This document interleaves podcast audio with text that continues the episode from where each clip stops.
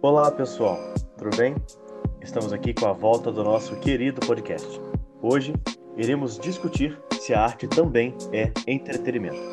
Hoje estamos com a presença de convidados maravilhosos, então vamos deixar que eles se apresentem. Oi, tudo bom? Eu sou a Yara, tenho 18 anos, estou me formando como atriz, é um prazer estar aqui de novo. Oi, eu sou a Natasha, eu sou atriz, eu sou diretora, sou professora de teatro e é um prazer estar aqui descobrindo essa linguagem também. Oi, eu sou a Nicole, eu tenho 18 anos, sou atriz e faço faculdade de nutrição. Olá, ouvintes. Acho que essa é a definição, né? É, meu nome é Vitor, eu tenho 25 anos, eu sou biólogo de formação e estou me aventurando no mundo da arte, estudando artes cênicas agora. E é um prazer estar aqui com vocês para discutir sobre isso. Então vamos lá, vamos já começar a, a nossa discussão aqui. Antes da gente aprofundar exatamente na pergunta que abre esse podcast, quero fazer uma pergunta para vocês. Para vocês, pessoal, o que é arte? O que é arte para vocês? Como que vocês definem a arte? Que perguntinha capciosa, hein, João? Difícil, né? Eu acho que se a gente for pensar em arte, assim, a arte é uma forma que o ser humano, que a humanidade tem descoberto de se relacionar, de conhecer, de tentar entender a vida desde os primórdios, assim, as primeiras artes, tentando pensar, né, indo lá para trás, as primeiras formas de arte eram é, que a gente tem registro, claro, né? Então a gente pode falar do que a gente tem registro. As primeiras formas de arte, é, os, os homens das cavernas que desenhavam as suas caças, as suas caçadas, e era uma forma deles tentarem compreender esse mundo que para eles é, ainda era muito desconhecido, muito novo, tentar entender como se dá a caçada. Então, as primeiras representações eles faziam entre eles esses é, é, uma uma mímese, né? Uma mímica de como seria a caçada, de como seria é, quais as estratégias que eles poderiam utilizar e também uma forma de a arte também nasce a princípio como uma forma de reverência religiosa, de encontro com algo é, além, né? Deixando religião ou não de lado, eu acho que a arte tem esses dois lados até hoje. Esse lado de relacionar-se com o mundo, tanto explicar o mundo quanto é, olhar o mundo, refletir sobre o mundo, pensar o mundo, e esse, essa, esse lado do encontro com é, algo além, uma espiritualidade ou um, um acalanto para a alma, né? Para a alma no sentido, né? Para aquilo que a gente, para nossa felicidade, para para a gente não se não se resumir a essa vida do cotidiano, né? Ao, ao, ao material apenas, e também para a gente ter os nossos momentos de prazer, os nossos momentos de deleite estético. Então, acho que tem essas, essas duas questões, assim. Então, eu vejo a arte como a forma de nós, da humanidade, se relacionar com a vida, com a realidade e com a possibilidade de ir além desse cotidiano que muitas vezes é desgastante, que muitas vezes é maquinal. Eu vejo essas possibilidades e aí é, é isso que o João falou, né? É uma coisa que muda muito, cada cada sociedade se relaciona com a arte de acordo também com a sua organização social, política, econômica, enfim. Não sei, acho que. Bom, eu não, eu não tenho uma opinião toda formada, embasada como Natasha, porque, né? Mas eu, eu sigo por essa linha, essa linha de raciocínio. Eu penso que a arte em si, ela não tem uma definição, porque ela, ela tá sempre em constante movimento, assim como o artista. Mas eu acredito que ela tá nessa linha de expressão é, e movimento humano, porque no meu ponto de vista, a arte faz parte naturalmente do humano, do ser humano, como a Natasha falou, buscando nos tempos primórdios.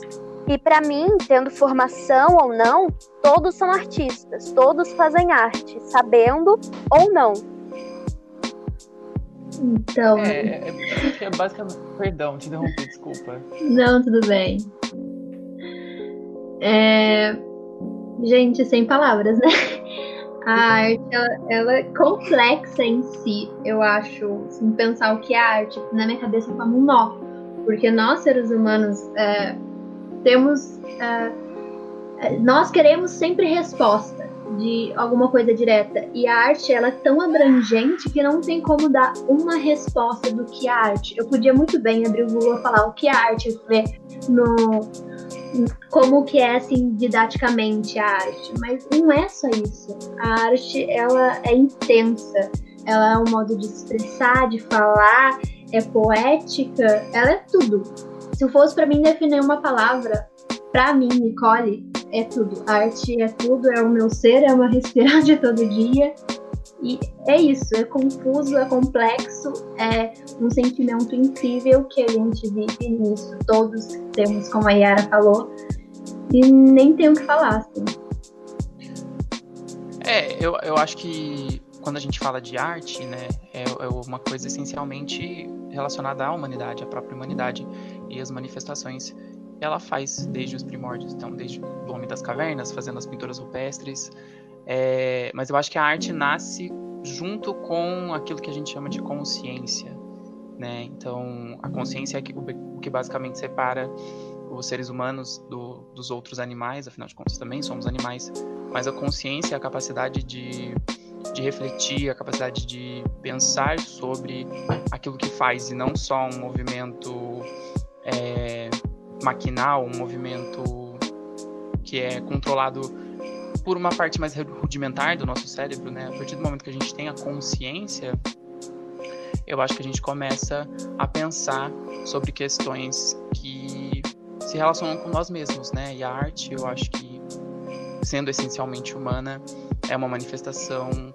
da nossa consciência e mais do que isso também da nossa inconsciência, né? Afinal, quando um artista produz algo, ele assim não não necessariamente ele tem é, uma mensagem clara sobre o que ele quer dizer, mas a arte ela transmite coisas, né? E essa transmissão e a captação dessa mensagem, desses signos, desses símbolos, desses sinais, ela só é possível dentro de do, dos padrões sociais que a gente está incluso, né? Então, sendo uma manifestação essencialmente humana, é difícil definir, mas para mim é muito claro que a arte ela está interligada essencialmente com nós, seres humanos, e a sociedade como um todo, desde o surgimento daquilo que a gente chama de consciência.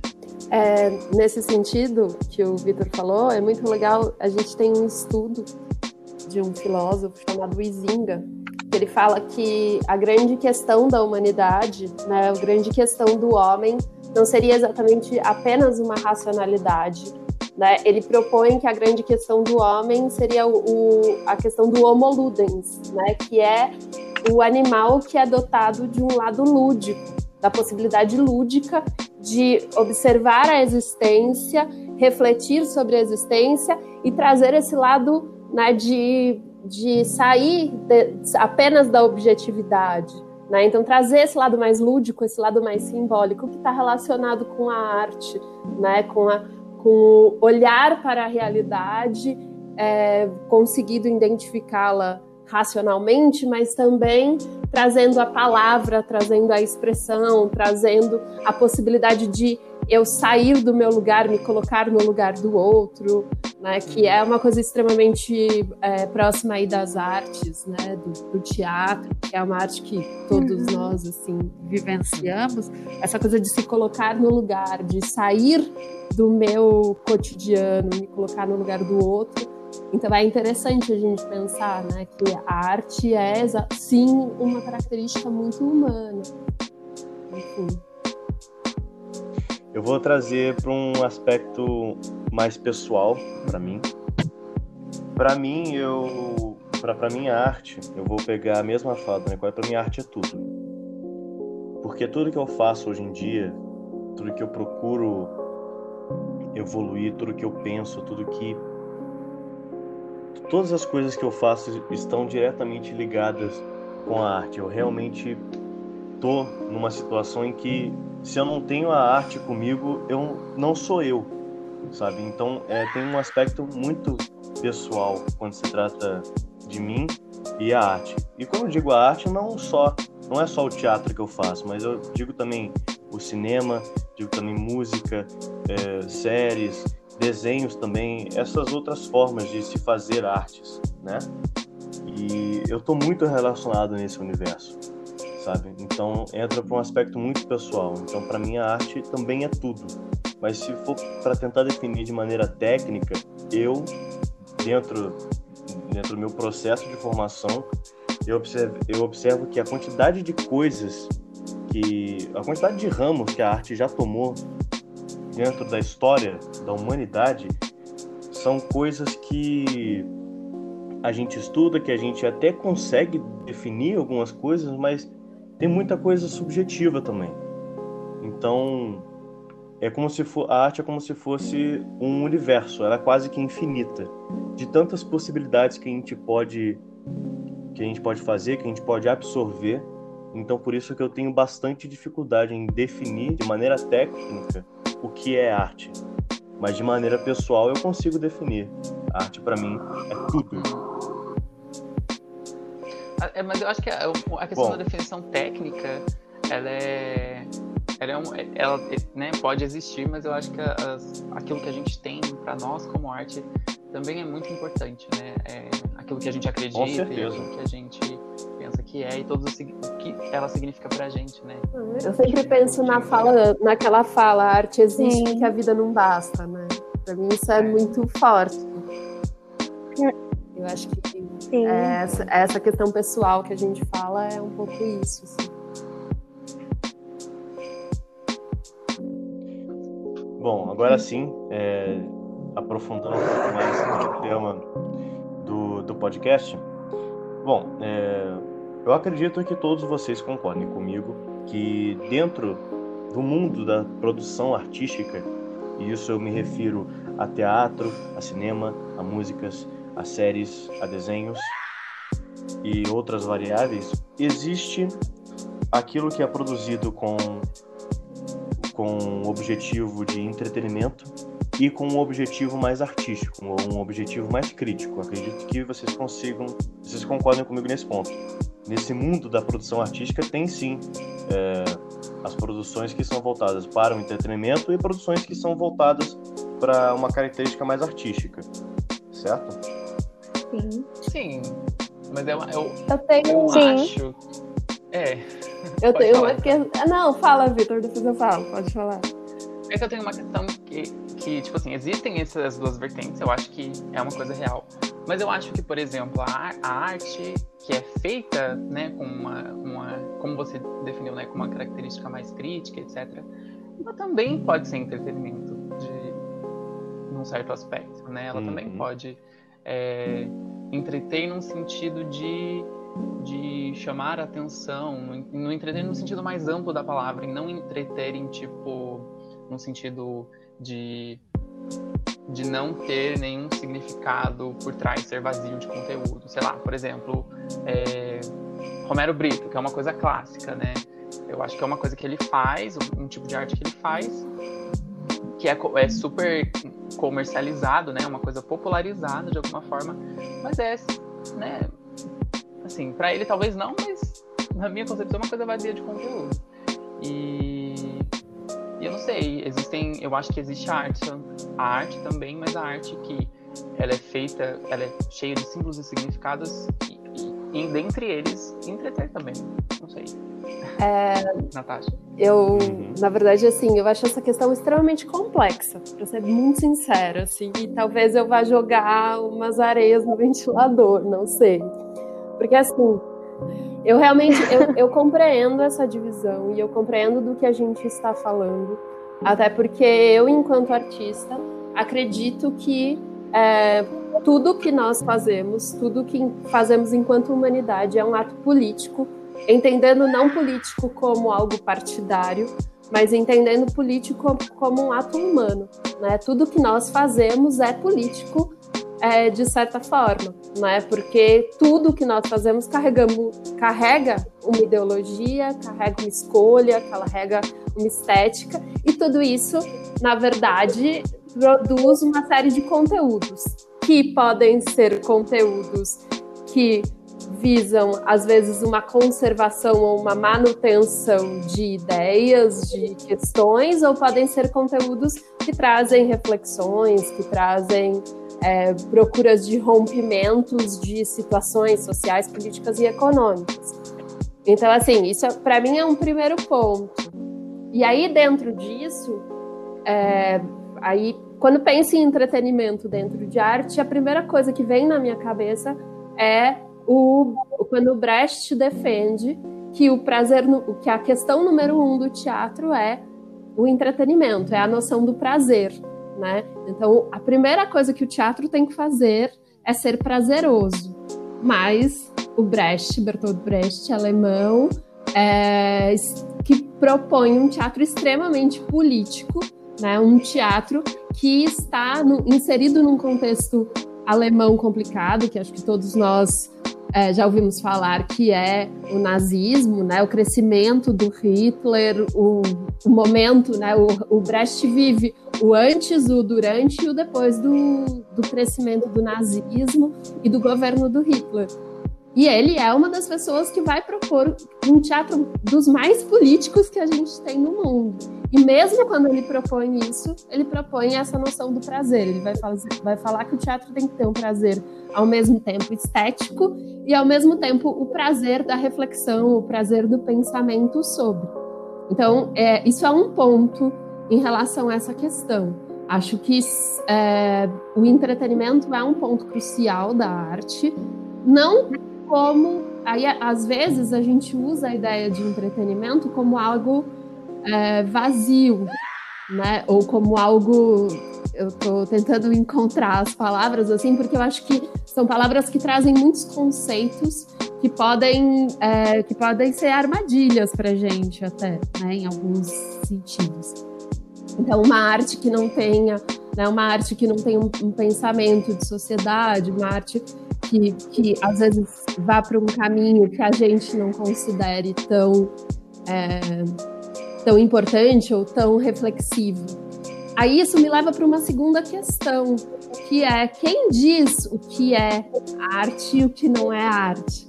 Né? Voltando um pouco à questão inicial que a gente estava falando, e aí eu ainda sinto que a arte é um espaço extremamente elitista.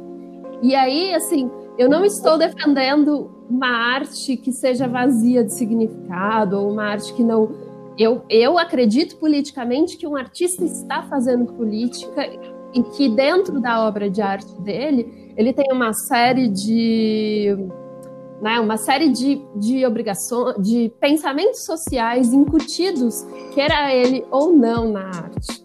Né? E aí, dentro disso, por exemplo, é, na época da minha adolescência, existia uma, uma pesquisa universitária, inclusive, que foi a quantidade de adolescentes que engravidaram naquele momento, porque era muito comum nas novelas adolescentes engravidarem e resolverem as suas vidas a partir dessa gravidez.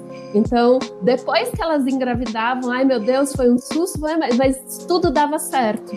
E aí, muitos adolescentes naquele momento acabaram inspiradas por isso também engravidando por conta disso. Então, assim, mesmo uma novela que a gente fala que é um espaço mais de entretenimento, se relaciona com comportamento social. Se relaciona muito com o comportamento social das pessoas, que entra na casa das pessoas.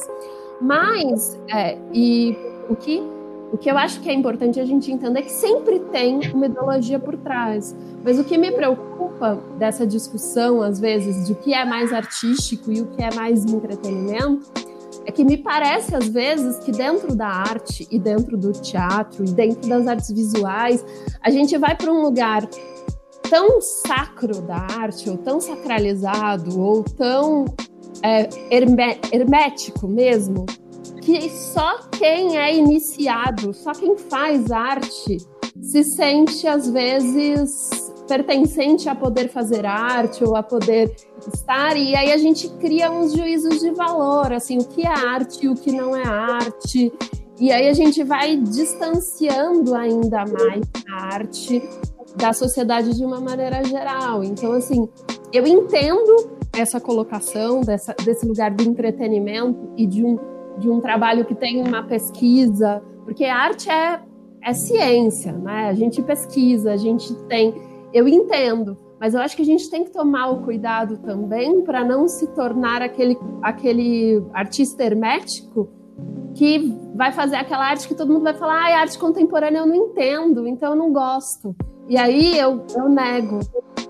É, não sei se eu estou indo muito longe, mas toda vez que a gente pensa nisso, me, eu, eu, eu tenho um pouco esse medo, assim, da gente é, elitizar demais um lado da arte e acabar indo para essa questão, assim. Eu já eu trabalhava numa ONG em São Paulo e eu levei os, os meus alunos da ONG para Sala São Paulo. E era uma visita monitorada, gratuita.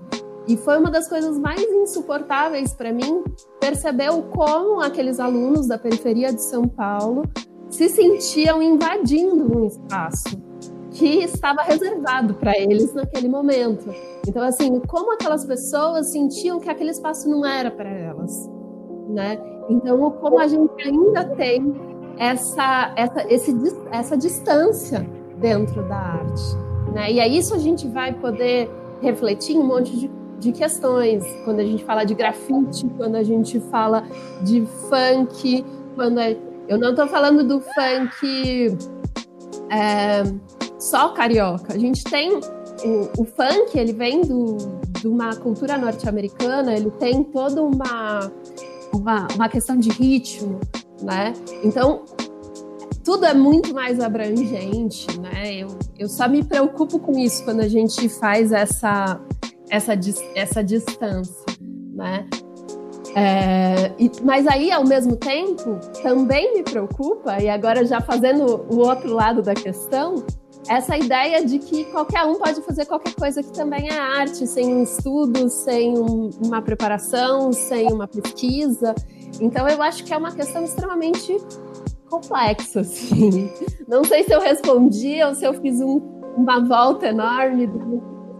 É paradoxal, é paradoxal para mim. Sim. Você, uh, você, você entrou justamente de uma questão que a gente vai discutir agora, né? Que o que eu fiz agora foi só para só para introduzir a próxima pergunta, né? E é justamente essa, essa questão da elitização da arte, né? Essa, é, esse artista hermenêutico, né?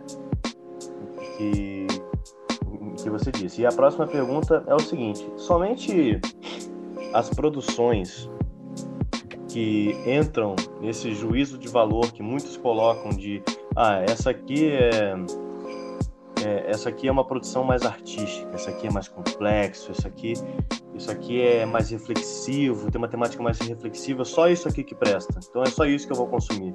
A pergunta é o seguinte: é, somente essas produções, é, essas produções mais artísticas, essas produções mais críticas, somente essas produções valem a pena pra gente? Tipo, a gente não aprende, mesmo que algo seja voltada mais para o entretenimento, a produção que é voltada para o entretenimento é completamente esquecível, a gente não pode consumir ela, sabe? Essa é a pergunta que eu faço. Um, eu penso que nossa, é uma pergunta também bem complicada. A arte, para mim, ela atinge a todos. Seja no entretenimento ou é nessa questão mais crítica, no entretenimento, como a Natasha mesmo comentou, nós temos esse lado social, porque a arte atinge a massa, mesmo pensando nessa maneira elitizada. No meu ponto de vista, todos fazem arte naturalmente, porque é uma característica do ser humano.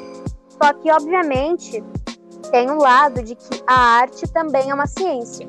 Então, para nós falarmos não, não diria com propriedade, mas para falar assim da arte precisa ter um estudo, precisa antes de tudo entender que que a arte não é só uma brincadeira, faz parte do ser humano, só que assim, é algo que se aprofunda muito, porque nós estamos falando do ser humano, nós estamos falando do mundo, nós estamos falando do psicológico, do consciente, que o Vitor havia comentado lá no início.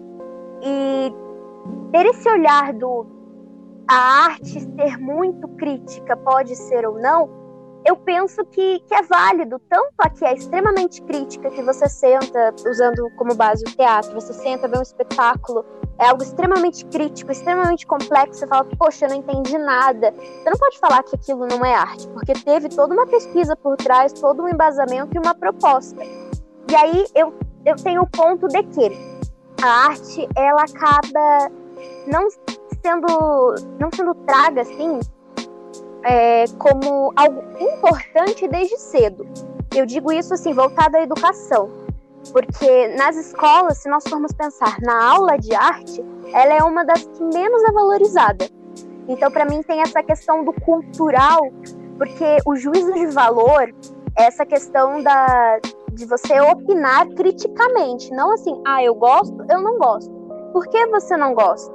O que faz você gostar? E isso é uma coisa que, antigamente, hoje tem sido mais trabalhada, mesmo eu achando que é um pouco fraco, é algo que não é incentivado. Isso para mim tem que vir da escola, porque tem todo o um entendimento amplo do que é crítico, do que, que não é crítico, se é arte ou se não é arte. Aí a gente pensa, só quem estuda arte tem que ter esse olhar crítico, mas quando a gente pega um aluno que, por exemplo, decide fazer teatro, você coloca um aluno na frente do professor, nessa questão da formação artística, a gente aprende na marra que não é só escutar e repetir. O professor, a, o primeiro porquê que o professor joga, o aluno taca porque o aluno não está acostumado. E, e, na arte tem essa questão do, do questionar criticamente, não na intenção pejorativa, mas do entendimento. E isso é uma coisa muito cultural para mim, que afeta muito essa questão do crítico. Então, aquilo que é muito complexo é arte de verdade, e aquilo que é mais simples não é arte? Não, mas a questão é que tem que ter esse olhar crítico e para mim é algo básico que todos deveriam ter. A arte é muito ampla. A gente falar isso é arte, isso não é arte, além de ter essa questão elitista, é muito não sei, para mim é muito vago, entende? Não é uma Nossa, coisa eu certa acho que fazer no meu ponto A gente vista. falou de vários temas que cada um poderia ser uma divisão assim de uns três, quatro podcasts, encontros sobre quando a gente fala de educação, a gente fala de muitas coisas, né? A gente fala de um sistema educacional que é, é centrado no, no, numa questão tecnicista, é centrado num, numa questão conteudista, né? É, acho que a educação tem muita relação né, com, com, com a formação crítica, com a formação de pensamento, com a formação geral do indivíduo. E aí, quando a gente fala, por exemplo, né, dessa questão do complexo e do simples dentro da arte, é, também aí a gente está falando de formação, porque existem dois, dois caminhos dentro da arte, né, duas questões dentro da arte quando a gente pensa. A gente tem a formação do artista, e a gente tem a questão da formação do público, da formação daquele que vai assistir a arte também. É, que é um, um projeto de política pública, um projeto de artistas, um projeto que também estava é, um pouco, estava né, acontecendo na cidade de São Paulo, por exemplo. Eu falo da cidade de São Paulo às vezes porque eu tenho um pouco mais de conhecimento de São Paulo até do que de Taubaté, porque eu estou há menos tempo em Taubaté. Né? Eu tenho um pouco mais de. Então a gente tinha um projeto de formação de público que também foi descontinuado, né? que foi pare, é, parado de certa forma.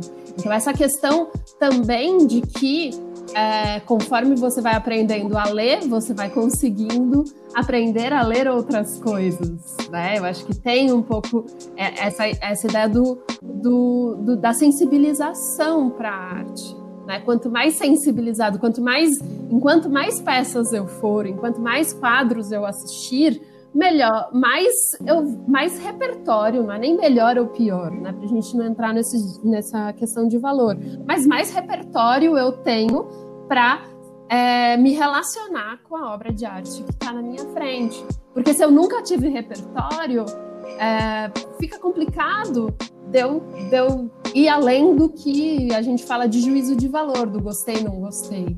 Né? Às vezes, o que a gente não gosta tem um valor infinitamente importante, porque às vezes não é que a gente não gosta, mas é porque mexeu numa ferida, mexeu num ponto que é, a gente não queria ter mexido. Né? Então a gente fala, ah, não, isso é ruim. Será que isso é ruim ou será que isso, né, é, na verdade, mexeu em coisas que vão ficar dias ali dentro da gente, né? Questões que a gente vai ficar remoendo, revendo, repensando. Então, acho que é, a arte tem esse, esse lugar do contato e da sensibilização e dessa importância que sim a gente tem que ter é, de pensar o público também, de pensar é, o contato com o público. E, e, esse contato é super importante para o artista, porque aí a gente vê várias vezes, ai, a gente não tem público, a gente não tem público. Também tem a ver com, essa, com esse lugar da sensibilização artística, com esse lugar de, de, de ter essa importância. Né? E aí, é, dentro disso, eu, eu fico pensando um pouco mais além, quando a gente fala ah, do mais simples, ou quando a gente vai para essa discussão mais elitista da arte. É, e aí eu, eu me pego muito pensando no funk, por exemplo. O funk ele é um ritmo dançante que ele tem influências de, das mais diversas culturas que chegaram no Brasil, né? Então ele tem uma influência e, e ele tem um ritmo que, que pega, né? E que, mas qual é o problema do funk? O problema do funk, para mim, assim, não de todos, mas qual é o meu, uma questão que eu tenho com o funk? É o que está por trás das letras. Não é nem ah, a letra é bonita ou é feia, mas é qual é a ideologia que essa letra passa, né? Então, também a gente tem esse lugar de é, entender criticamente, talvez, essa, essa expansão do pensamento crítico, de saber o que está por trás do que eu consumo também é importante, porque é uma coisa que às vezes aparentemente parece, ah, é só entretenimento.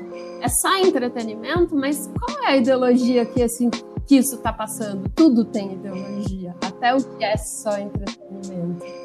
Enfim, não sei se eu viajei demais, mas não sei. Às vezes faz sentido na minha cabeça, mas eu vou muito longe. Qualquer coisa vocês falam, você está viajando, tá? Gente, eu tô tipo, uau, absorvendo tudo, passando uma, retro... uma retrospectiva na minha cabeça, assim, vocês falando da escola, desde o começo, meu envolvimento com a arte, tá tipo, meu Deus, o que tá acontecendo? Porque tava em um assunto que abrangeu tanta coisa pra, assim, eu, assim, como ouvinte, ouvindo vocês falar, sabe, um monte de lembrança, um monte de, de questões que eu fico na cabeça de coisas assim do dia a dia que, meu Deus, minha cabeça é uma. Uh, muita coisa pra absorver. Com certeza. É, bom, agora eu vou citar uma situação que ocorreu, é, se eu não me engano, deixa eu ver mais ou menos o ano que isso ocorreu. Ah, ocorreu no ano passado mais ou menos no final do ano passado, e foram declarações muito polêmicas de um grande diretor de cinema.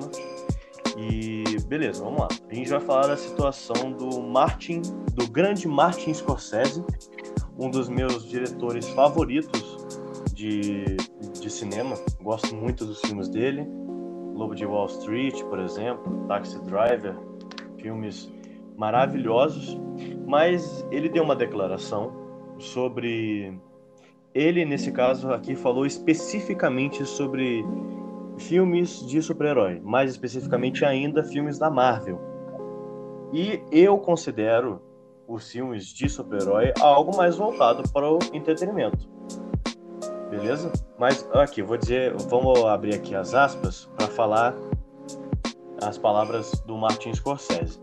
Lembrando que eu estou trazendo isso não só para falar é, de, de, filmes, de especificamente de filmes de super-herói, mas também de todo de toda a indústria do cinema, indústria do teatro, das músicas, que são voltadas mais pro, pro, pro povão, para as massas, né? Ele, ele disse aqui, abre aspas. Eu não assisto. Eu tentei, sabe? Mas não é cinema. Honestamente, o mais perto disso, por, por mais bem feitos que sejam, com atores fazendo o melhor possível dadas as circunstâncias, são parques temáticos. Não é o cinema de seres humanos tentando passar experiências emocionais e psicológicas para outros seres humanos.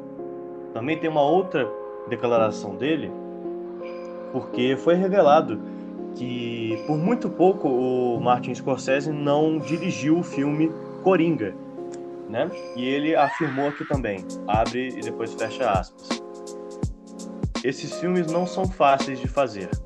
Há muitas pessoas talentosas fazendo um bom trabalho, muitas pessoas jovens e realmente e muitas pessoas jovens e que realmente eu gosto. Mas eu realmente acho que é uma extensão de um parque de diversões. Ou seja, mesmo quando pra gente é, uma diferença de temática, né? O filme Coringa e o filme dos Vingadores, por exemplo, qualquer filme dos Vingadores tem uma temática completamente diferente. Mesmo a temática do Coringa, que vai para um lado mais crítico, mais reflexivo, ele ainda acha que é uma extensão de um parque de diversões simplesmente porque é uma adaptação de quadrinhos, né? E é relacionado a um personagem que já está na boca do povo, que é o Coringa e todo o universo de de super-heróis. E eu quero saber o que, que, vocês acham dessa declaração.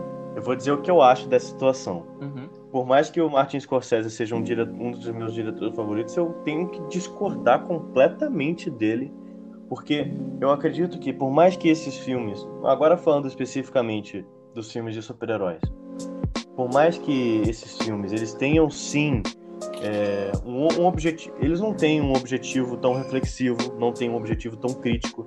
O objetivo deles é atingir o público, é representar uma figura que já está estabelecida há muito tempo, que é, é, os personagens de quadrinhos, sabe? Os objetivos são outros, mas eu acho que mesmo assim eles significam sim muitas coisas. Você consegue sim observar muito muita construção de personagem, muito sentimento envolvido muitas e muitas coisas, principalmente quando a gente fala do filme Coringa. Sabe? A. O filme Coringa tem uma questão psicológica muito forte. E até mesmo os filmes de super-heróis da Marvel, que não, não são tão críticos, também tem uma questão muito psicológica ali, principalmente dentro dos seus personagens, entendeu? E agora, ultimamente, a Marvel e também a DC tem buscado questões de representatividade, sabe? O filme do Pantera Negra, filme da Capitão Marvel, filme é, da Mulher Maravilha, filme da Alerquina, e todo o grupo só composto por mulheres, entendeu? E mulheres totalmente diferentes uma das outras, sabe? E agora o um novo filme da Marvel que vai ter um personagem é, da comunidade LGBTQI+, né? E é uma questão que eu acho muito importante e é uma questão muito válida, sabe? Mesmo que eu, eu chegue lá para me divertir, por mais que eu vou lá para me divertir, não é uma experiência que não é válida.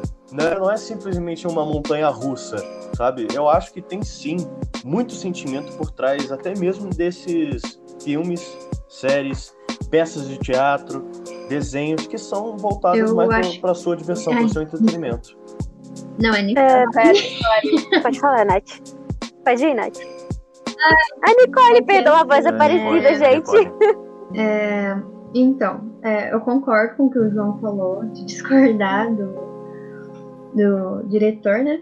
É, eu acho que, antigamente, quando se fazia um filme de herói, principalmente é, de todos do quadrinho, era muito mais fantasioso, muito mais. Tinha ainda por trás uma certa crítica, mas hoje eu acho que, além de abranger mais, é, principalmente como o Coringa, mostra que nem tudo é aquela fantasia, é aquele lúdico. Mostra eles realmente como humanos e mostram como é a realidade. Tanto que quando eu fui assistir o filme Coringa, eu imaginei qualquer outra coisa. É, todas aquelas histórias de antigamente que a gente já vem tendo a ideia do Coringa com o Batman, mas não a história dele em si, de todo esse processo que ele teve psíquico, psíquico psicológico, é, de como ele se transformou realmente neste Coringa de hoje. E eu acho que é isso. Vou deixar aberto para outras pessoas falarem. Né?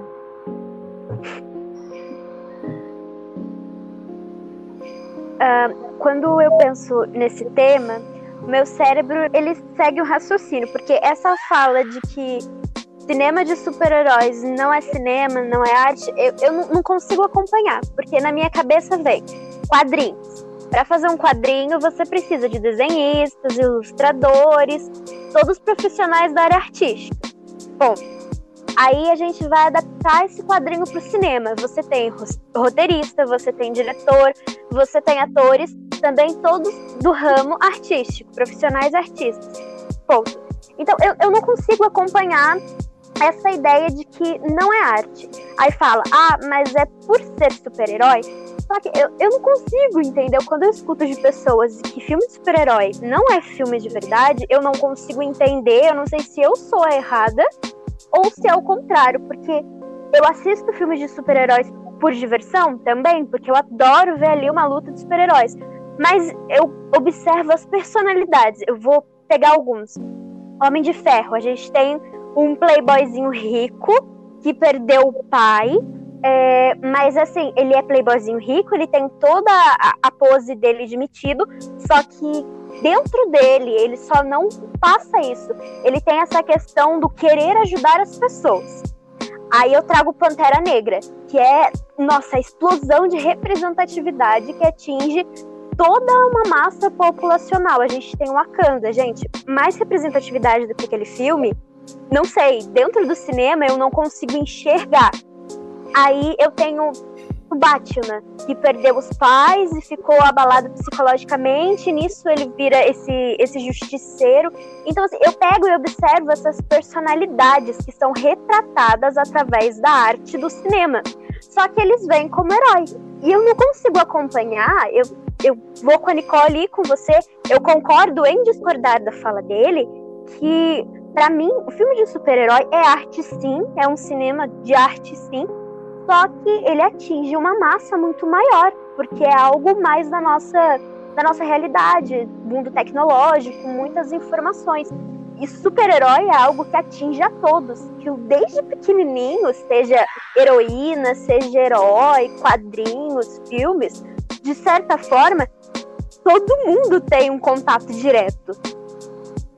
Aliás, só dando um detalhe pelo que você falou. Opa, desculpa interromper. só dando um, um, pequeno detalhe, especificamente do Homem de Ferro que você falou, né? E toda essa questão dele ser, dele ser metido, dele ser arrogante e tal, né? Todo esse lance meio piadista dele, né? Sarcástico.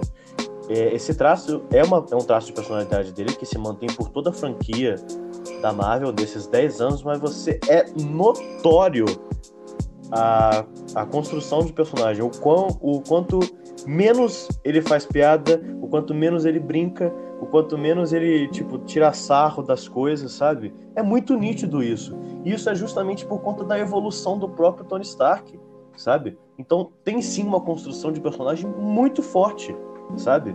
E que é sim no, muito notável, sabe? Sim. O que eu só ia comentar é que, querendo ou não, como a Yara falou, esses filmes de heróis têm uma grande imensa influência desde pequeno até hoje, adulto, para toda a sociedade tem um peso muito grande. E pegando a fala do Tony Stark, eu acho que assim, quando você é ator, querendo ou não, dos Vingadores, que é por anos é, o mesmo personagem, você percebe a evolução da construção deles em cada filme, em cada, cada pedacinho calculado, cada coisa de estratégia que eles fazem. Que você Sim. fica, meu Deus, Toda a elaboração que de faz roteiro, né? Eu posso, o roteirista, nossa. posso polemizar?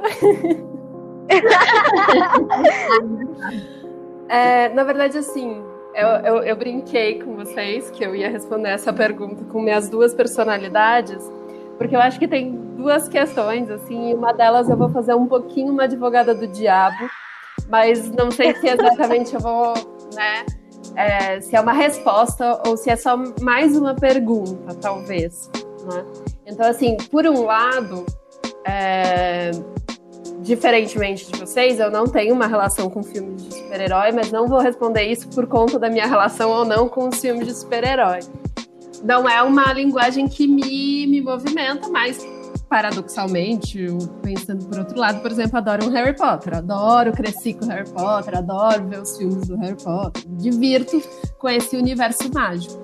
Então, assim, tenho o meu filme de super-herói, tenho os meus filmes que né, adoro um 10 coisas que eu odeio você, também, que são filmes, talvez se a gente possa en- encaixar aí nesse outro, nesse outro, nessa outra caixinha, talvez, que a gente esteja falando do entretenimento. E aí, assim, uma coisa que, é, pegando emprestado da literatura, então a minha primeira resposta vai um pouco nesse sentido, é, e pego emprestado aí um pouquinho que alguns professores de literatura defendem, o que algumas pessoas pensando da literatura defendem. E aí, em relação, por exemplo, ao Harry Potter, que é o Harry Potter como porta de entrada para o universo das letras.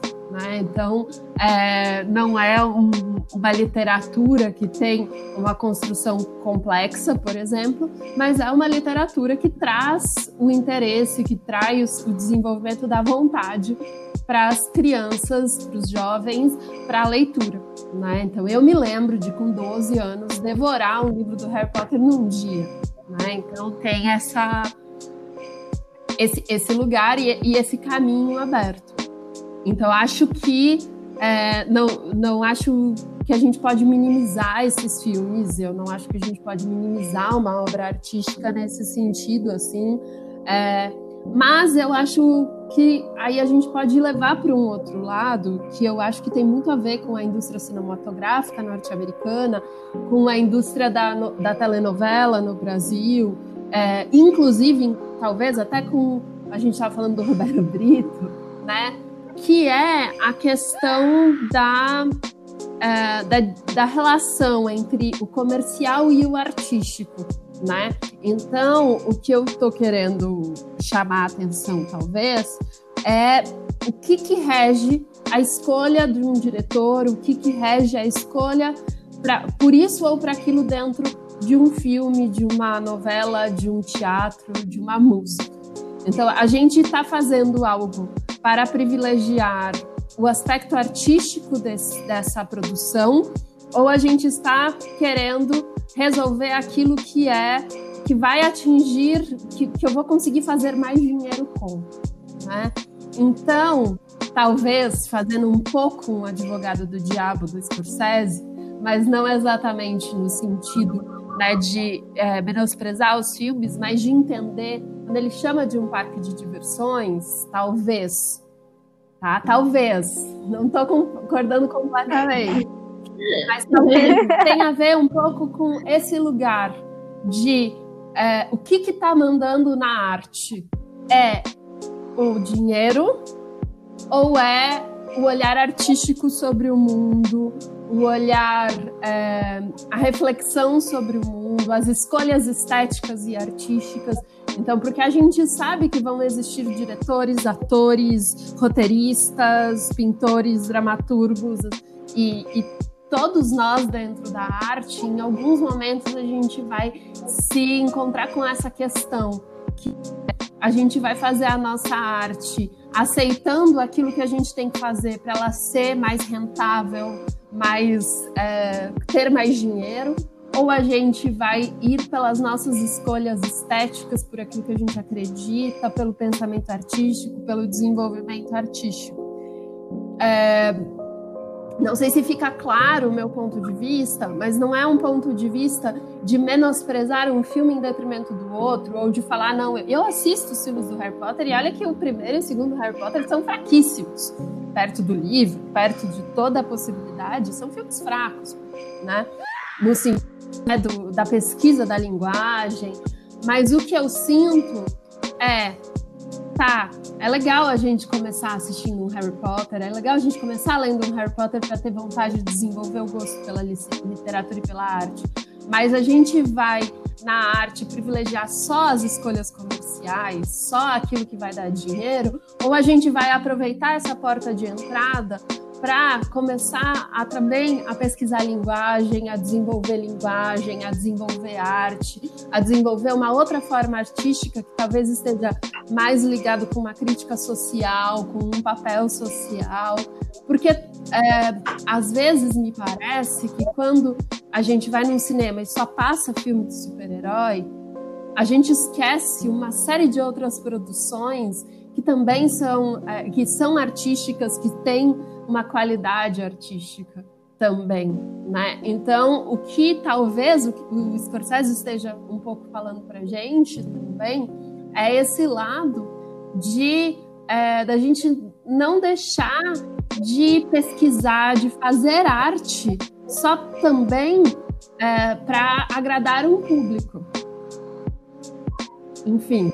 Então, cairia nesse requisito, assim, trazendo mais brasileirado, de tipo que ator e atriz só serve se fosse na televisão e não no teatro. Esse é o ponto de vista, mais ou menos. É, é não, não, não, só assim, mas é, por exemplo, dentro de uma novela. É, muitas vezes a gente não vai ter a mesma cena de sexo entre um casal homossexual que a gente tem entre um casal heterossexual. Porque é, a justificativa muitas vezes é que o público não vai aceitar. E aí a gente entra num ciclo, porque o público não vai aceitar, porque isso não, não, não foi ainda talvez totalmente explorado. E aí a gente usa o público não aceitar como uma forma de não explorar, e ao mesmo tempo a gente não explora porque o, o público não vai é, aceitar, e o público não aceita porque nunca viu isso. Então a gente fica numa manutenção de uma roda. Eu, uh, eu estudei numa faculdade de, de licenciatura, por exemplo, e do ao meu lado eu tinha colegas de sala de pedagogia da educação, de é, ensino das artes, e a gente discutia muito a questão, por exemplo, do funk, voltando ao funk. O funk, é, eu posso escolher pegar um funk, começar a discutir música a partir do funk, para aproximar do repertório cultural do meu aluno, para não distanciar a arte do meu aluno. Acredito que sim, isso é um caminho maravilhoso. Mas a gente vai manter, a gente vai se restringir a isso. A gente vai deixar com que essa pessoa esteja parada neste único espaço, neste único lugar. Então, beleza. É, mas o, o, o, o Scorsese ele tem uma pesquisa de linguagem muito forte, que ele sabe que provavelmente quando ele for é, se ele for dirigir um desses filmes chamados de blockbusters, né, talvez ele, ele seja limitado em todas as suas escolhas e possibilidades artísticas, e talvez ele não vá para uma coisa dessas, porque é, é uma escolha dele de poder pesquisar arte, de poder fazer, né? Então, assim, eu, eu acho essa uma questão muito difícil, porque é, é sempre esse lugar, me parece que a gente sempre cai no lugar da, do, do cuidado para não elitizar, né? do cuidado para a gente não transformar a arte em uma coisa só elitista, mas também da gente também não desvalorizar essa, essa talvez seja uma questão de desvalorizar ou uma questão de procurar ampliação, né? Porque no, muitas vezes no, tanto no ramo de espetáculo norte-americano, quanto no ramo é, da, da indústria cinematográfica, a figura do produtor, que é aquela pessoa, principalmente nos Estados Unidos, que vai ser responsável para que o dinheiro entre, se torna às vezes mais importante do que a figura do diretor. Então, dentro de uma peça, às vezes, quem, quem manda na grana tem mais poder de decisão do que quem está pensando artisticamente, está concebendo artisticamente alguma coisa. Então, só quis jogar essa areiazinha só pra gente entender, eu tentar, não sei se é uma, tô fazendo uma advogada do diabo, mas tentar pensar também o porquê talvez a gente também se coloque nesse outro lugar, né? Para a gente não é, minimizar ou simplificar demais as coisas, né? Achatar demais as coisas. Enfim. Sim, com certeza. Nesse ponto, Nath, eu concordo com você. E realmente, além de além de uma de uma crítica direta a, a Marvel e toda essa indústria de filmes blockbuster, o que o Scorsese diz, por mais que eu discorde dele na maior parte das coisas que ele diz, eu entendo que ele tem um ponto ali que é sim importante a gente pensar, sabe? Eu acho eu, eu acho errado, por exemplo, quando numa sala de cinema é, a maioria das salas estão só com apenas um filme. Entende? No, no, caso, um exemplo mais real seria tipo, por exemplo, um filme blockbuster ele lota as salas de cinema. Ou seja, a, os outros filmes que estão ali saindo mais ou menos na mesma data, eles não têm a oportunidade de atingir mais pessoas. Isso infelizmente acontece e eu acho isso errado. Eu acho que devia haver um equilíbrio nas coisas. Para mim, eu acho que é tudo uma questão de equilíbrio para você não não tornar a arte tão elitista e para você também não ser e não uma, transformar a arte em só comércio sabe? também, né? Porque é isso. Isso, e não transformar a arte só em comércio.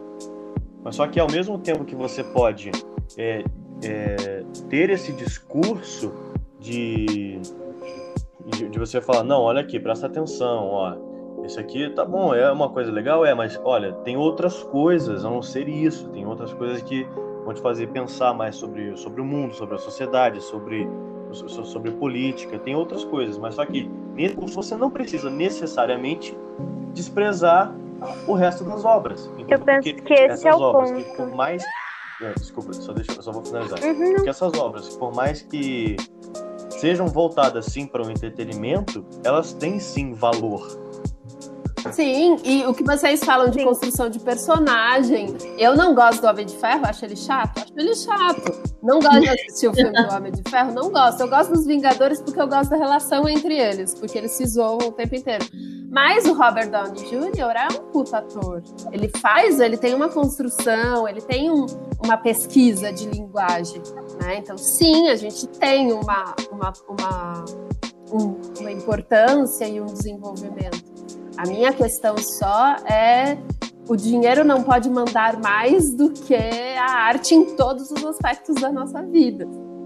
Com certeza. Com mas certeza. essa parte de equilíbrio que o João falou é muito importante, mas não seria uma relação, tipo assim, como eu falei, dos heróis, seu filme legal, seu filme não sei o que, sei o que, sei que lá, que sempre vão lotar o cinema, vão acabar todas as bilheterias, enfim, Aí quando a gente já vê um filme, é, outras pessoas vê um filme mais, mais sério, mais reflexivo, ou enfim. mais contemplativo. Isso, aí já vem na cabeça da pessoa, ah não, vai ser chato. Eu não vou querer assistir um filme assim. Talvez não seria. Que foi um... o pulo do Coringa. É. Muita gente falou assim, nossa, eu achei chato. Eu falei assim, gente, eu adorei entendeu? Não seria muito mais essa pegada, assim, de, de, conhecimento de mundo mesmo que a pessoa carrega, essa bagagem dela, de ter esse pensamento e às vezes ainda pode ter se associado com o que vocês estavam falando atrás sobre a educação.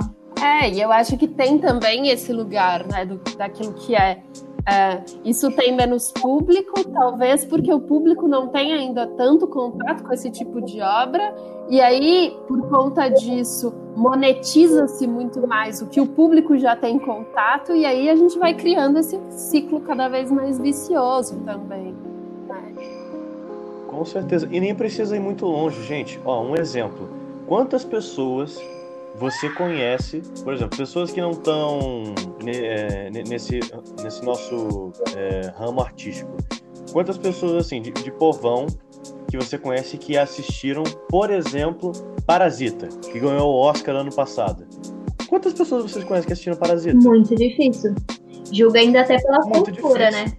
Por ser uma Exato. cultura, Sim, e... não ser uma cultura americanizada e Com certeza. várias outras partes. Com certeza. E até mesmo filmes americanos que ganharam Oscar. Gente, é muito difícil você encontrar gente que assistiu, por exemplo, gente que assistiu é, 2001, Uma Odisseia no Espaço. Tipo, eu vou chegar. Ah, já assistiu o filme 2001, Uma Odisseia no Espaço? A pessoa, que filme é esse, entendeu? Bem. E é um filme que é muito cabeça. E que ganhou. o- e- não, eu acho que não ganhou o Oscar não. o 2001. Não, acho- Eu não lembro. Mas, mas... mas sabe, é um filme assim que tá assim na boca do povo nerd, na boca do, do povo da crítica especializada. Né? Não, eu, eu, eu gostei muito da, do que a Nath falou sobre essa coisa de fazer o advogado do diabo pro, pro Scorsese. É, mas é, foi, foi interessante ouvir também, porque me deu uma visão diferente, né? Eu não sei. Pra mim, quando o Scorsese tinha afirmado isso, é pra mim o, o- as opiniões dele estavam muito enraizadas ah, no que ele tem de entendimento de cinema e tudo mais. Eu não tiro a credibilidade dele, né? É óbvio que ele é um grande diretor, fez é, filmes ótimos, mas eu tinha tava com essa ideia de que ele tinha essa opinião mais é, conservadora, digamos assim, de chamar isso de circo. Mas aí a Nath me deu uma perspectiva muito diferente também, né? Que é, de- justamente dessa questão de você polarizar, né, o, o que e é o que não é cinema, mas aí você começa a, a supervalorizar essa coisa do blockbuster e tudo mais, e aí a linguagem que, que ele costuma trabalhar, né, que dá mais liberdade para ele, que dá mais é, que tem mais significado para ele, isso acaba caindo em, em desuso e aí, né, qual que é o grande qual que é a grande vantagem disso, né? Se a gente está supervalorizando uma coisa e desvalorizando outra coisa é, por outro lado, né? Aí eu, eu achei muito muito relevante que a Nath falou, muito interessante, me deu uma É, eu Me não, eu não tenho nem pensar como ter absoluta certeza que o Scorsese falou nesse sentido, né, nessa linha. Mas é- é uma coisa que eu fico pensando, que, Não, que, é, que é uma pergunta mesmo que eu tenho. Né? Qual é a relação entre a monetização, o capitalismo, o dinheiro e a arte? Né? Que, que é uma coisa que eu vejo um pouco nessa questão do universo norte-americano dos filmes, da- das novelas da Globo.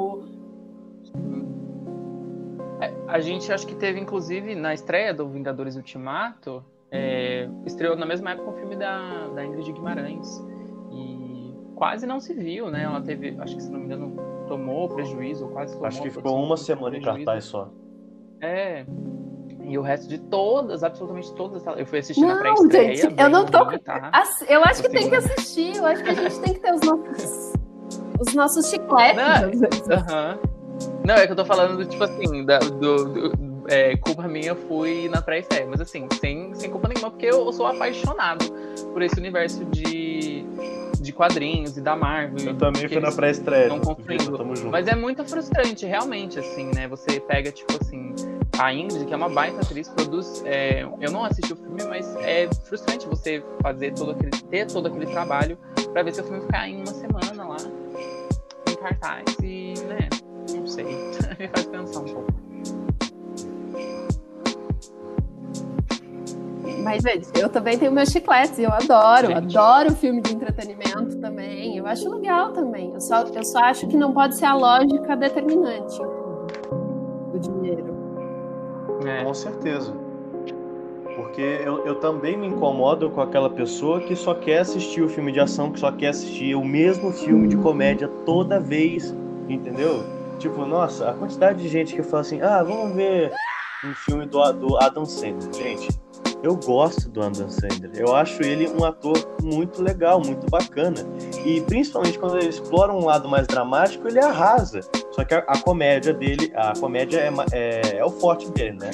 Mas, tipo, cara, tem tanto filme do, do Adam Sandler e que ele é sempre o mesmo, a- as piadas são sempre as mesmas e eu me canso, entendeu? E a pessoa só quer, só quer. O problema não é querer assistir isso. Tudo bem, você tem direito de querer assistir eh, o, o que você prefere, o que você curte. Mas, cara, só isso, só isso, entendeu? Tem muita coisa ainda que você pode ab- absorver. É eu vou um pouco além só dessa questão, é porque eu fico sempre me perguntando a relação do gosto pessoal é, com, com a indústria cultural, com as questões né, do, do, do, desenvolvimento cultural, social, político que a gente vive. Né? Porque também eu fico me perguntando se também não é uma questão né, de, de como essa indústria cultural massifica também um, um, um certo tipo de, de, de, de filme em, de, é, em detrimento de outro. Né? Então, existe uma questão, sim, talvez, das pessoas, mas existe, que era o que a gente estava falando da formação, né? da relação. A primeira vez que você vê um filme europeu, ah, sim, com certeza. É, ele, ele assusta, porque ele tem um ritmo, ele assusta no sentido assim, ele talvez cause uma primeira repulsa, porque ele tem um outro ritmo, ele tem uma outra cor, ele tem uma outra fotografia, ele, ele, ele, vai, te, ele vai te chegar de uma maneira diferente.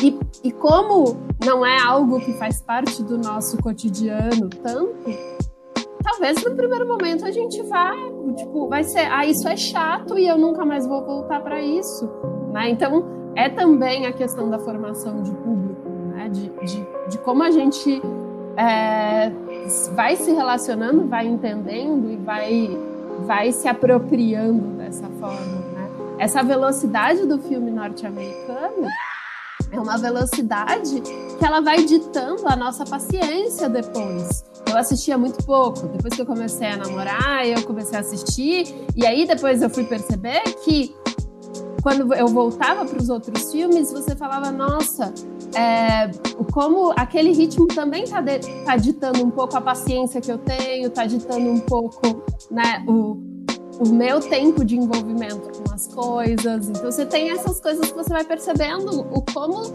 é, o seu olhar também vai sendo levado junto com aquilo que você está assistindo mais facilmente, né?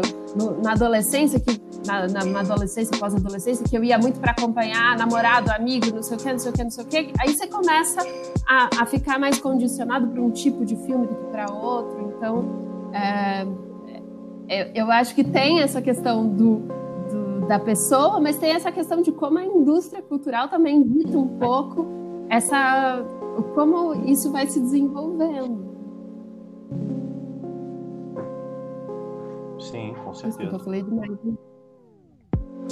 A Nath falou de velocidade, de, de como ele dita a nossa velocidade, e eu tava vendo esses dias um, rapaz que eu sigo no Instagram falando, e eu, eu realmente notei, né? Agora os filmes da Netflix, eles não começam com crédito, não tem de forma alguma nenhum tipo de crédito no começo. Por quê? Porque a pessoa quer se sentir imersa naquilo logo de cara, né?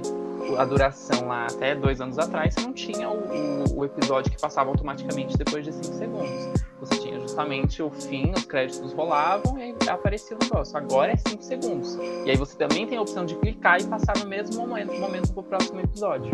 Então, os créditos do filme da Netflix começam a rodar, você já tem a opção para acessar uma outra coisa, né? Ali, bem naquele jeito. Vai, vai, vai. Consuma, consuma, consuma, consuma. E é justamente, né? Os filmes da, da Marvel e essa... A forma com que a gente é induzido a consumir isso é, é no formato da velocidade, da quantidade. Então, quanto mais a gente consome, melhor. Quanto mais rápido a gente consome aquilo, melhor. Porque é é aquilo que, né, que a indústria cultural justamente visa, que é o consumo, que é a, a, monetização do, desse consumo, transformar ele em dinheiro e, né, enfim, alimentar essa máquina do Principalmente agora na quarentena, que o que nos resta, querendo ou não, é isso. E o consumo aumenta cada vez mais. Yara, a gente te interrompeu faz muito tempo. Eu não sei se você Bom. chegou a falar o que você ia falar. É, é não, eu, eu ia comentar que talvez o que mais gere essa questão polêmica na fala do diretor é, não é ele expressar a opinião dele, porque como pessoa, como diretor, com toda a vivência artística que ele tem, ele tem esse direito. Talvez o que mais tenha deixado polêmico é essa questão de ele ter acabado menosprezando esse universo que atinge a maioria, principalmente o jovem.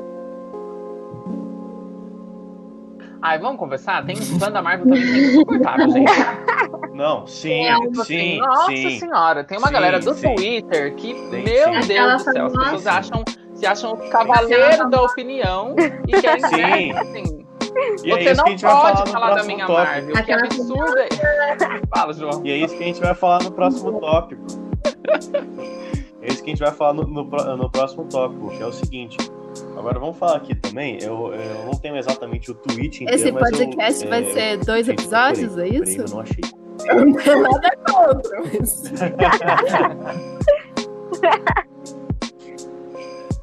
E o próximo tópico, né, o último tópico que a gente vai, o penúltimo tópico que a gente vai discutir é o seguinte: é, vamos falar aqui um pouco desse crescimento dos falsos leigos de, de arte, de cinema, de teatro, de séries, de desenhos, que só simplesmente utilizam o poder da opinião para ou para ser insuportável, como o Vitor disse, entendeu? Para não aceitar nenhum tipo de, de, de- crítica e também a, a- o resto das opiniões. E também a gente vai falar dos falsos leigos que utilizam o poder da opinião só para simplesmente menosprezar aquilo que todo mundo tá falando, só para se achar tipo, nossa, eu tenho um gosto refinado, então eu sou uma pessoa com status diferente, entendeu? Eu sou um, eu tô num status elevado quando se trata de é, gosto artístico. Sim, aquela famosa É. cultura totalmente errada do cancelamento na internet sobre esses assuntos.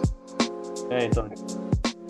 Ou então o típico do contra. Nossa, tá todo mundo falando disso aqui? Ah, isso aqui que vocês estão falando aí, ó, isso aí é superestimado. Isso aí é ruim, isso aí é tal. Eu, eu não gosto disso, porque eu sou uma pessoa refinada. Porque eu só assisto Gente cinema assim, iraniano é. dos anos 60. É, então, nossa, nossa.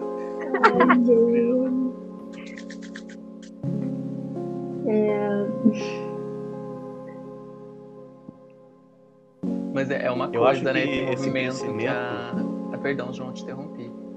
Não, só ia dizer que, tipo, eu acho que esse crescimento de, de coisas assim é tudo isso por Uhum. causa das redes sociais, entendeu?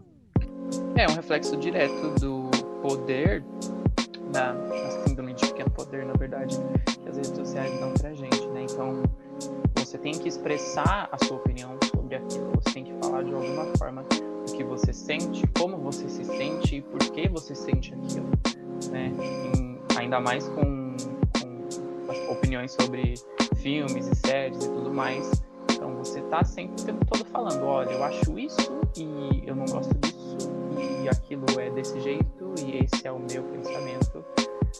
Quando na verdade, no fim das contas, né, para quem de fato você tá transmitindo aquilo, por que, que você quer falar aquilo, né? Qual é o seu objetivo a transmitir uma opinião que tá em- tipo carregada de juízo de valor e depois para simplesmente falar, ah, mas essa é a sua opinião e essa é a minha opinião. Tipo, qual é o grande objetivo, né? Eu acho que quando a gente banaliza de alguma forma é, aquilo que a gente quer expressar e quer falar, eu, eu, sinceramente acho que muitas dessas pessoas e muito disso é, do que é falado, da, da crítica pela crítica, né, de xingar diretor X, xingar episódio Y, enfim, né, não é disso que a gente está falando, mas eu acho que é justamente você de alguma forma achar pessoas que concordam com você, seja a sua opinião super embasada ou não, achar pessoas que concordam com você e né, ganhar likes em cima disso, né? Você se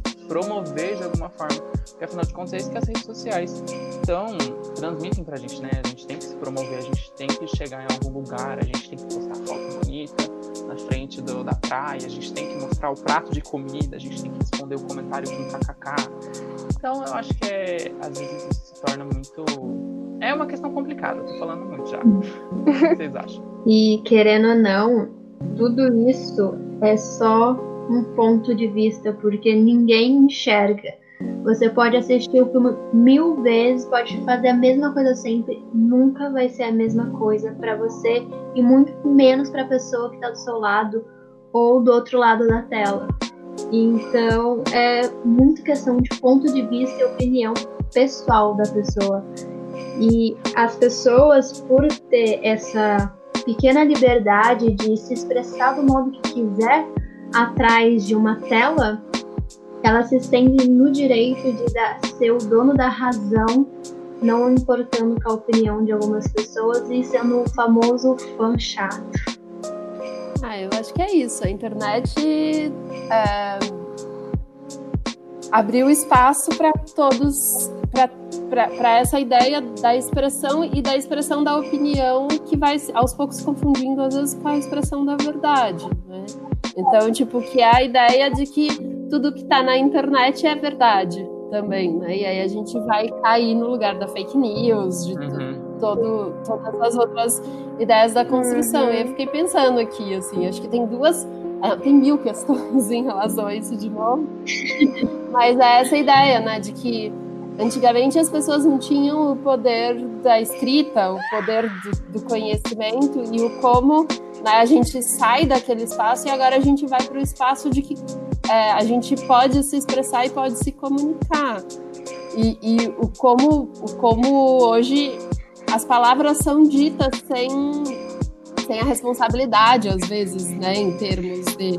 Então, é aquela ideia da citação, que você lê uma citação lá, Clarice Lispector ou você lê uma citação, não sei o quê. Enfim, tudo, tudo na inter... a internet é muito ampla, ela é um, uma coisa extremamente interessante quando a gente pensa em democratização de informação, mas ela também é um espaço que, teoricamente, é, não é tudo que, que tem um crivo, né, se é verdade, se não é verdade. Enfim, acho que. E aí, essa ideia de que a gente precisa ter opinião sobre tudo. E a gente vive numa sociedade que se você não tem opinião, você não é uma boa pessoa. Você tem que ter opinião. Como assim você não acha nada sobre isso? Mas eu nem pensei sobre ainda. Não, você tem que achar alguma coisa. Você uhum. saiu, você tem que achar. Você saiu, você tem que dar uma resposta sobre tudo. Não sei. É. E dentro de tudo isso falado e puxando esse gancho, que foi uma palavra que a Nath citou, que é essa questão da responsabilidade. Você na rede social você tem acesso a milhões de pessoas que você conhece ou não, de opiniões iguais ou divergentes, mas é aquela questão. O problema não é você dar a sua opinião. A questão é a sua opinião, ela está sendo para é, menosprezar algo. Você tem o direito naturalmente da liberdade de expressão. Sua opinião é válida. Mas a partir do momento que a sua opinião ela começa a incentivar ou a diminuir a certa pessoa, certo conteúdo, porque juízo de valor, ok, ah, eu não gosto disso, bacana, isso é seu, mas não é porque você não gosta que o mundo inteiro não vai gostar, então tem que ter essa responsabilidade do tem o juízo de valor, mas para que menosprezar? É isso que eu não consigo, entende? Que é essa questão toda da internet. Você é o rei do seu mundo.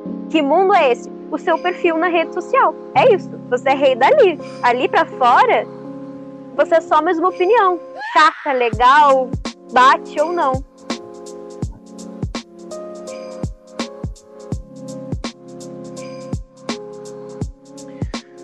Bom, e agora para se ninguém tiver mais alguma coisa para falar, alguém quer falar mais alguma coisa sobre esse assunto em específico?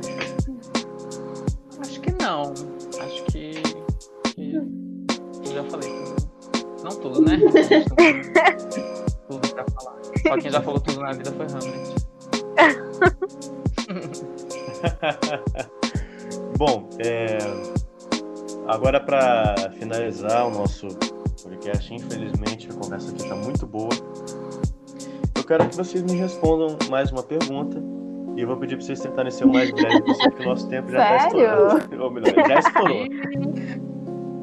Tá limitando a gente, a gente é artista. O que, que é isso, João? Não pode, não. Eu diria que a culpa é sua que não pula para os próximos temas, entende? Você que comanda o podcast. Você tem a oportunidade de fazer duas partes.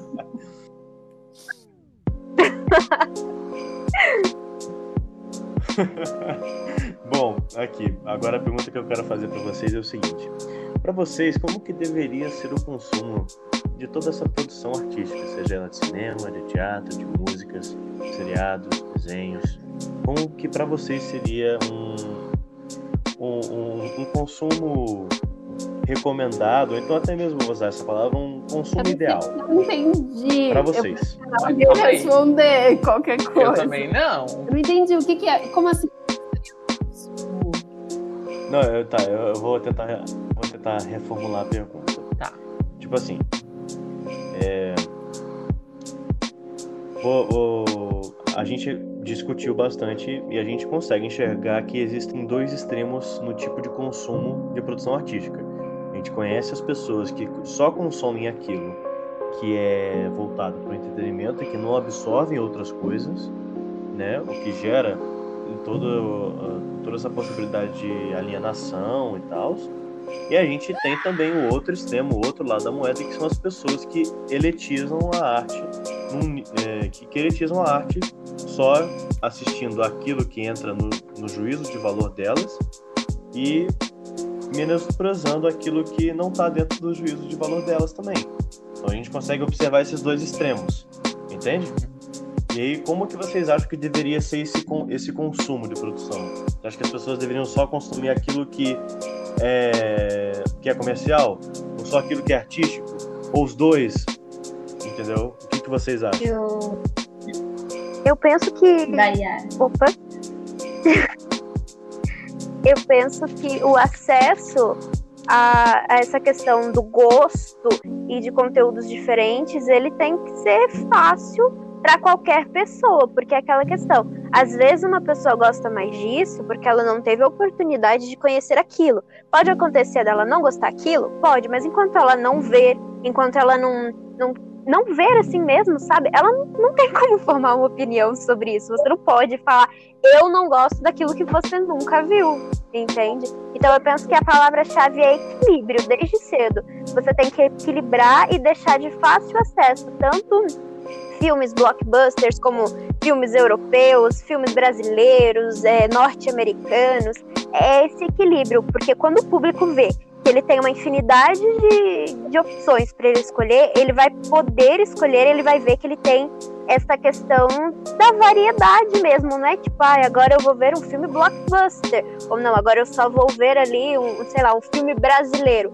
Essa questão da variedade para mim que gera o equilíbrio. É, é, realmente esse meu ponto de vista do que a Yara falou, é, de ter essa oportunidade de da pessoa ver, da pessoa escolher do que gosta e é essa essa estimulação, né? Porque infelizmente aqui no Brasil, além de ser muito desvalorizada a arte, não é em todo lugar que, mesmo sendo cidades grandes, um exemplo é que tem cinema. Uma coisa que me chocou muito. Então, como que a pessoa ela vai consumir algo, vamos dizer, mais crítico, sendo que ela não, tem a oportunidade e o conhecimento disso? Uhum. Nossa, eu acho né? Como deve ser, assim, eu falo, como deve ser. Porque, sinceramente, é difícil definir um ideal de consumo. Um ideal de consumo para mim seria uma coisa, né? Mas um ideal de consumo para quem, sei lá, tem outras ideias e outras questões é outra. Então, sei, não sei. Posso pensar mais um pouco, Nath? Li a palavra. Fui obrigada, né? Fui persuadida. Não, mas é que eu acho que não eu, eu não. eu não saberia responder no sentido de qual é o ideal de consumo.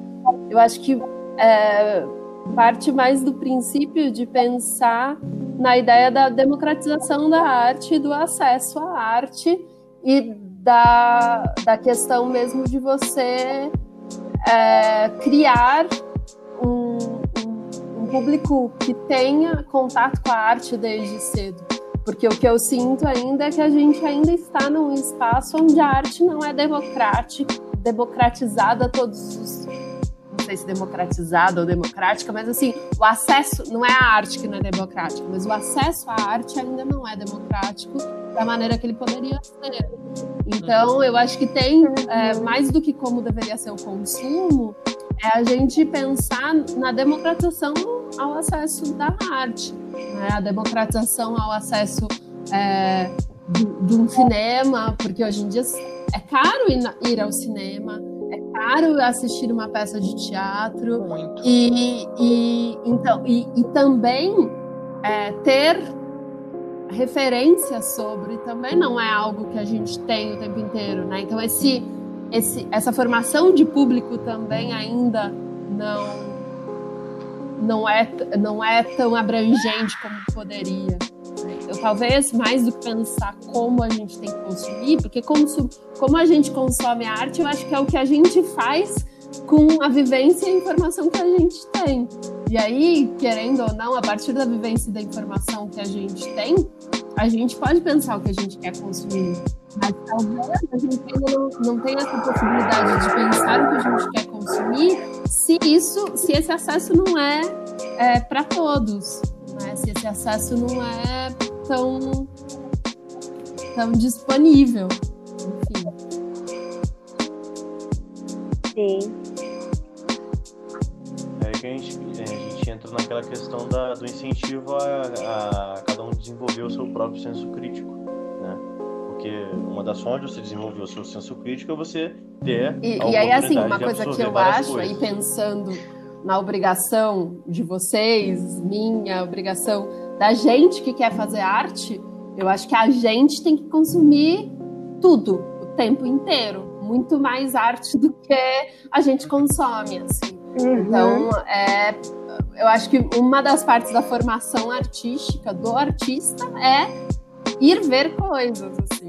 Eu sinto às vezes que a gente. E isso também é cultural, claro, mas às vezes a gente prefere gastar 50 reais numa festa, sei lá, mais do que isso, numa noite, numa festa, do que gastar esse mesmo valor, ou 20 reais a mais, para pegar um ônibus e ir para São Paulo assistir uma peça e voltar, não sei. Né? Então eu sinto que é, a gente, nós precisamos consumir. Principal, porque senão a gente fica nesse lugar de inventei a roda, né? Ai, e nunca ninguém fez isso. Não, já fizeram isso. fizeram isso, já, já experimentaram essa linguagem. Uhum. É, eu. É difícil, né? Mas eu acho que. Não acho errado, por exemplo, que, que se consuma os famosos né, blockbusters, ou mesmo se consuma essa denominada indústria cultural, até porque ela é um reflexo e uma consequência da, do modo de vida e da sociedade como ela se estabeleceu, né? Colocando dentro do capitalismo e tudo mais. É complicado? É complicado, né? Mas não dá pra não dá pra simplesmente cortar esse mal. E tudo bem raiz, achar divertido também. É, é, gente, a gente precisa ser feliz em quando, é, só ficar tá jogando batata nas costas, chibatada nas costas tirar. A verdade Sim, não, é, é ótimo esse tipo de coisa. Eu acho super divertido. Mas ao mesmo tempo é complicado quando a gente invisibiliza e desvaloriza, é, por consequência disso, né, outros tipos de produção, outros tipos do que a gente está discutindo, né? É, invisibilizar esse tipo de coisa e até quando, né? Porque isso também tem a importância, né? Essa, essa arte, sei lá, um filme do Scorsese, quando ele pensa, vou falar do Scorsese de novo, né? Quando ele pensa no filme, ele pensa em forma, em enquadramento, em enfim, tudo, né? Como o mise-en-scène de forma geral. E não que isso não seja pensado em produções cinematográficas da Marvel, mas é uma perspectiva diferente, né? E aí, quando você pega, enfim, é aquilo que eu falei, não dá para você supervalorizar um e não dá para você é, ignorar o outro. O, o em, relação ao consumo, é como a Nath falou, é muito difícil definir como, qual é o ideal disso, né? Mas como, né?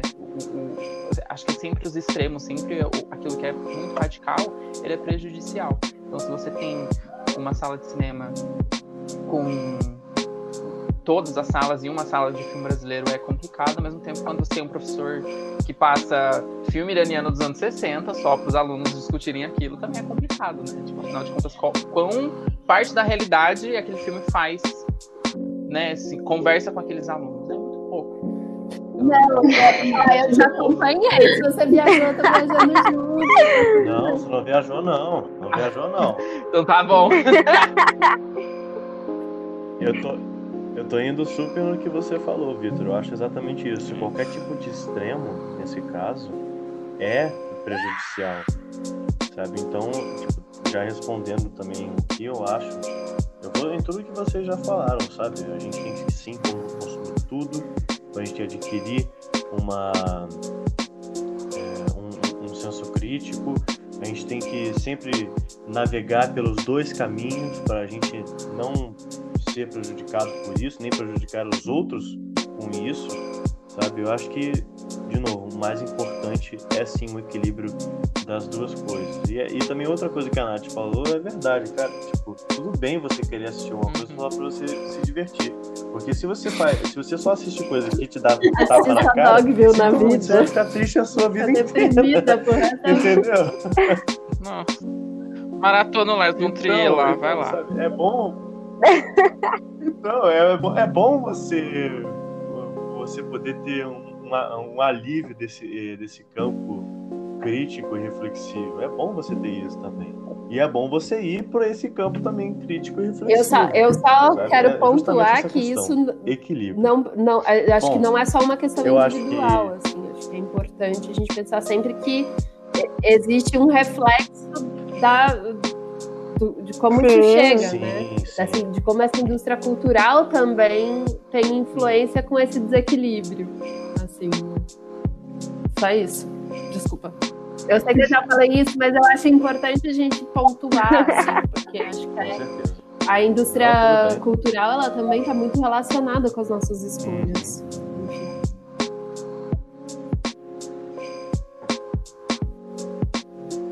Exato.